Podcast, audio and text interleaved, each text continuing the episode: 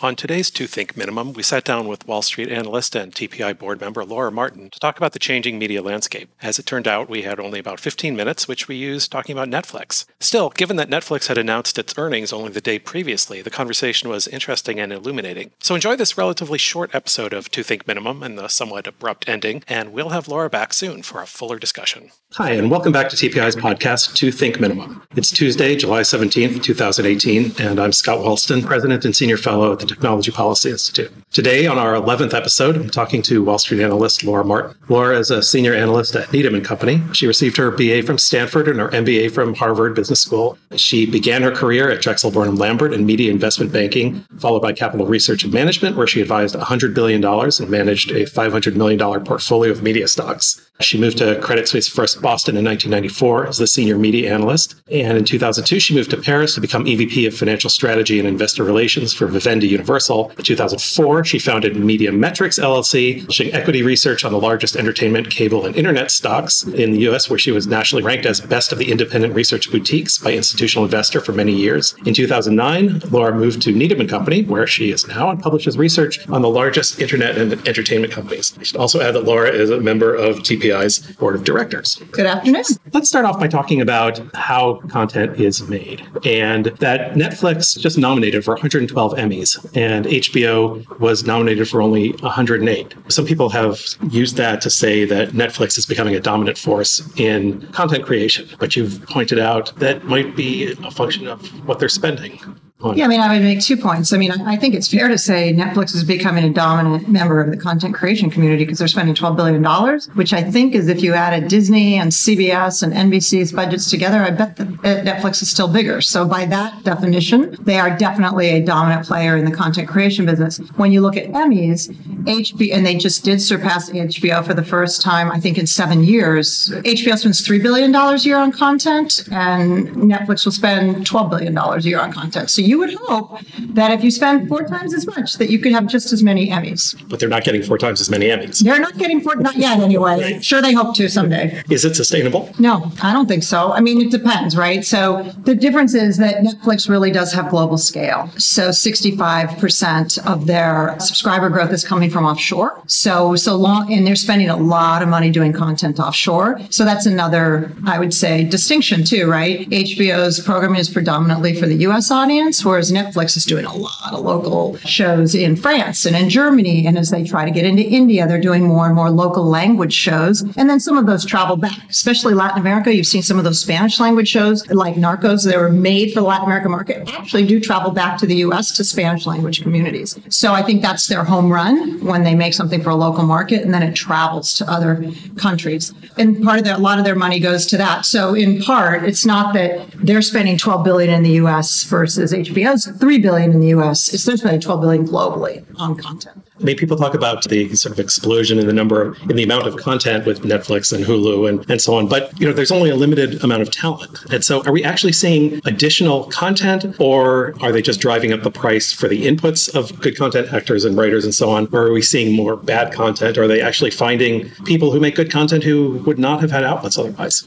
Right. So, two statistics. One is we have seen a doubling of the number of series, and this is like TV series being made. We now have 400 new series this year, and that's probably double from three years ago. So, we are getting more content made. The answer is there is more good content being made. The problem is consumer time. Consumer time is fixed to that 24 hour day. So, like Reed Hastings at Netflix says, I compete with sleep. That's who that 400 episodes. They may have like 200 of them might be all great great, but the problem is you run out of time, so people don't see them. They, it's hard to discover them because there's so many. And you know, you just have a certain number of fixed hours. So you're going to find some of the good episodes. I'm going to find some of the good episodes. But in general, what we're doing is fracturing the viewing audience across more hours of content. So for sure, there's more good content being made because there's also more bad content being made. Is AT&T going to be able to work with HBO? Yes, they are. I mean, they're going to be built big cultural differences. The culture at Time Warner was very much autonomous, autonomy. I think AT&T is a little more buttoned up and centralized. But so far, what the press reports are saying is that AT&T wants to give HBO more money to have more series.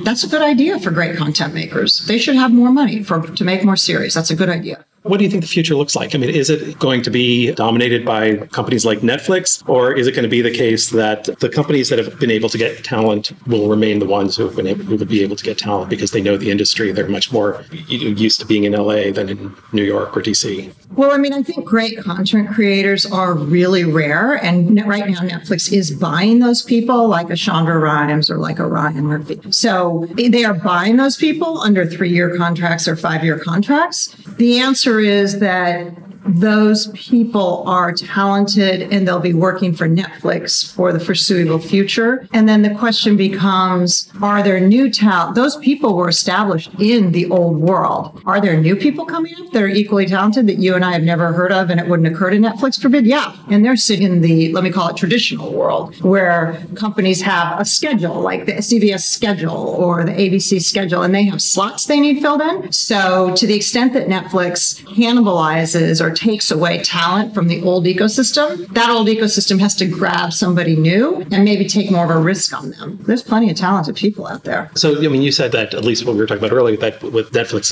the, the amount of money they're spending on content is not sustainable. The talent that they're hiring, are those people likely to stay at Netflix? Will Netflix have a culture that allows for good content creation? I think that actually remains to be seen because content cultures are really difficult to manage. They tend to be very hands off, but at the same time, you have to, well, the old world you had you edited that creative conflict dialogue was really helpful to the process rather than just giving somebody autonomy. So I think that's what Netflix is new at. I think they began in the world by giving, writing a check to Kevin Spacey's company for House of Cards and saying, go make us 100 hours of episodes. And he came back and delivered the episodes. That licensing deal was in place for five years. And now they started moving things in house to their own studio. But that studio culture is super important. And it's really hard to replicate what Warner Brothers has on that Warner Brothers lot, which is so storied, or the CBS TV lot. These cultures that hold on for long periods of time time to the most talented people are just really rarefied air in terms of being hands off and hands on simultaneously and having a lot of creative people around to rub shoulders with and collaborate with. And it, so Netflix has to prove out that it can create and maintain a studio system so people are on the payroll. Do you see, I mean, you spend part of your life in LA and part of it in, in New York. Do you see different perspectives on Netflix and the traditional content guys in different places? Like from what you're saying, it would seem like the industry in LA would be be more skeptical. Whereas in New York, they seem to, at least according to its valuation, love Netflix.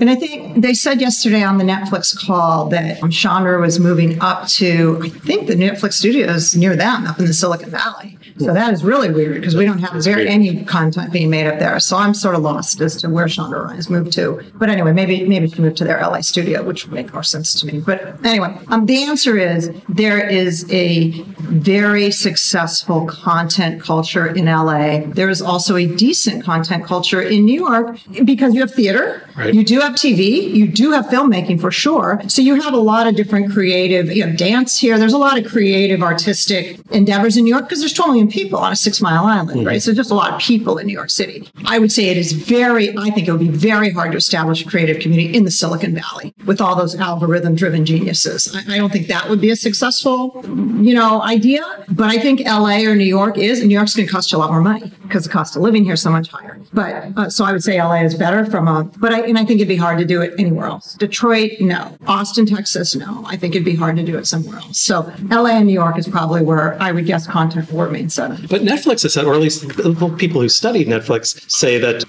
they believe that algorithms can be useful in making content. They can predict what people will like, the kinds of shows they want to see, and so on. It sounds like you don't think that's right. No, if you have to spend $12 billion to get as many Emmys as the HBO team for 3 billion, I think you should hire the HBO team. It'd be cheaper for you. You wouldn't waste $8 billion. Do you think that's a possibility? No, I don't. I don't. Because I think people at HBO really, really work well as a team together and they have a really great reputation of working with talent in a collaborative way, not a hands off, not an invasive, but a really collaborative way to make the project better. And at the end of the day, that's what a content person really wants is they want the best project. And the HBO people help you get there. A year ago at our Aspen Forum, you were talking about these, these issues and you were saying how important these new companies were in content, how much they were going to affect the industry and so on. And sure. some people were kind of skeptical. And it seems like in the last year, things have changed really quickly. Mm-hmm. What surprised you about this past year? They threw a lot more money at it, a lot faster. Mm-hmm. I mean, Netflix has been gearing up for the last five years. We all saw these huge increases increases in content spending, and they've been talking about this every quarter for 12 quarters. We're going to spend more. We're to, and every time they keep upping their amount they're spending on content because they're going more global, um, which costs money. So that didn't surprise anybody. I think what really surprised people is when Apple went out and bought two two guys, very talented guys from TV guys from Sony TV, and is now putting three billion dollars behind them. Because to Apple, like what's three billion dollars? Like that's a lot of money in the TV world. It's not so much money for Apple, which will be the first company to hit one trillion dollars of market capitalization. Facebook launched the Watch tab, which is long form premium video, and they're paying people to make video, long form video content like WWE makes content for the Watch tab, and it is exclusive to Facebook. They'll spend eh, two billion dollars this year. Amazon spent 5 billion this year like crazy. It's up from nothing. Okay, that's not true, but up for almost nothing. So I think the big thing that surprised us all is every one of these internet aggregators that sort of has been arm's length to long form content like TV and film, has suddenly started spending billions of dollars. And if you added it together, it's the entire budget of CBS in a year, who's the 50 year reigning champ of TV. So, on the one hand, you're saying that uh, with Netflix spending $12 billion, you'd expect mm-hmm. them to get um, at least as many Emmy nominations as HBO, but obviously they're not getting as big a bang for the buck. On the other hand, for a lot of these tech companies, this is just chump change. Um, they've got a very low cost of capital. Mm-hmm. So, how does that work? I mean, does that mean they can, they can just pour so much more money in to creating content that they can just overwhelm the traditional guys because they don't need to get the same bang for the buck? It means they'll spend one, two, or three years wasting money, spending three billion, five billion, five, seven billion, and they'll figure out they can't do this because at the end of the day, you can buy people, but you can't. It's really hard to create a culture where they'll stay. And at the end of the day, you want a positive ROI business in theory. So I think at the end of the day, what they will ultimately decide is it's cheaper to go buy CBS or Warner Brothers, which is now owned by AT&T, that you go buy a, you go buy Disney. You buy a place that has proven that it has a studio lot and an environment that actually can not only you know, sort of attract for money, but retain creative people who work together that give you Marvel movies sort of years at a time. That's a good acquisition. Pixar, their environment has given you 10 years of movies, successful movies. That was a good return on investment. That's what you need to buy is the culture of the place. And then the people will come and make you great movies that keep up with the times. Well, so that it sounds like AT and T and Comcast and other companies like that that are trying to vertically integrate on the distribution side Smart. are yeah, so they're, keeping the culture so, rather than just trying to throw money at the problem like it's an algorithm. So does that mean that ultimately Facebook has to buy Comcast? Well, no, I think Facebook has to buy Viacom or Discovery or probably you know CBS something. But it ha- it will. My view is they will not be able to make content within the confines of their algorithmic culture. They will have to find a place where content, people, are kept at arm's length with a couple people who talk to the two entities with a narrow bridge where they meet on the bridge and everyone else stays either in a content world or in a data driven algorithmic world and they, they don't understand each other. They should never have to understand each other. Laura, thanks so much for talking with us today and we will have you back soon.